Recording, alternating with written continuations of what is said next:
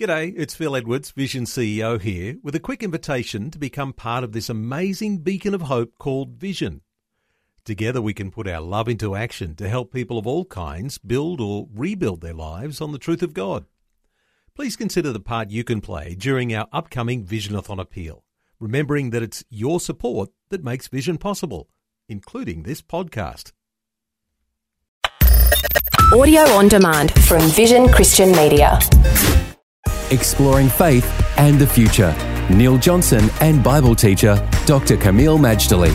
We're working through some of the finer points, some of the very interesting issues that come out of the book of Genesis, the very first book in the Bible.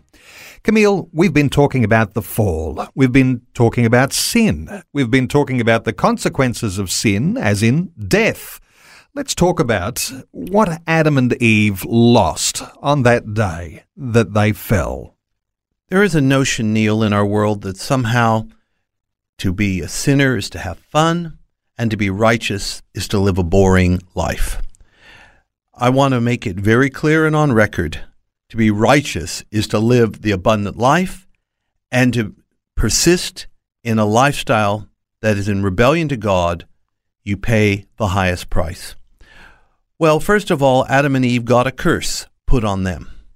Now, there's curses and there's blessing. When you have blessing, you prosper. When you have a curse, you wither up and you die. The curse brought to them things like shame, guilt, pain, hard work, separation from God, separation from His garden, separation from abundant life, and so on. Now, that's what they gained. But what did they actually lose? They lost their fellowship with God.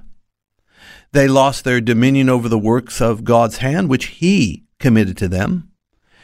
They lost their spiritual, eternal, and physical life, or at least their spiritual and physical. I can't comment on the eternal.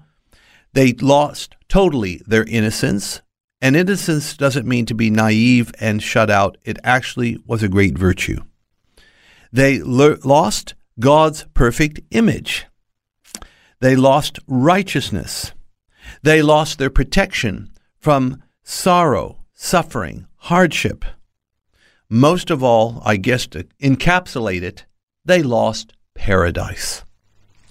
And in that time, they were not able to regain what they lost because that fall had some level of finality about it for them in that day. And it's we who are the recipients of at least some hope for overcoming those losses. It's been said that the Bible's the story of paradise lost and paradise regained. We can't say what happened with Adam and Eve. Frankly, we don't know. We know they died physically, we know they died spiritually. But what is so remarkable, Neil, is that again, the book of Revelation and the book of Genesis, like two bookends, tell a remarkable story.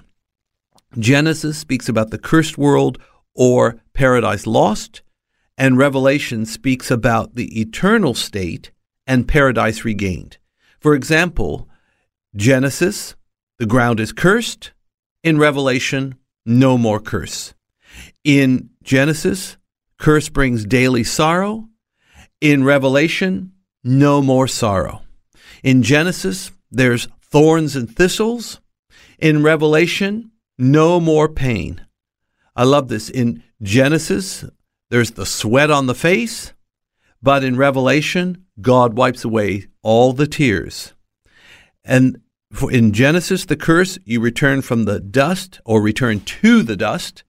But in Revelation, no more death. Finally, in Genesis, a Redeemer is promised, but in Revelation, redemption is accomplished. Faith and the Future with Neil Johnson and Dr. Kameel Majdali from Teach All Nations. For more from Dr. Majdali, including books and DVDs on prophecy, Bible commentaries, plus today's and other episodes of Faith and the Future, go to vision.org.au. Thanks for taking time to listen to this audio on demand from Vision Christian Media. To find out more about us, go to vision.org.au.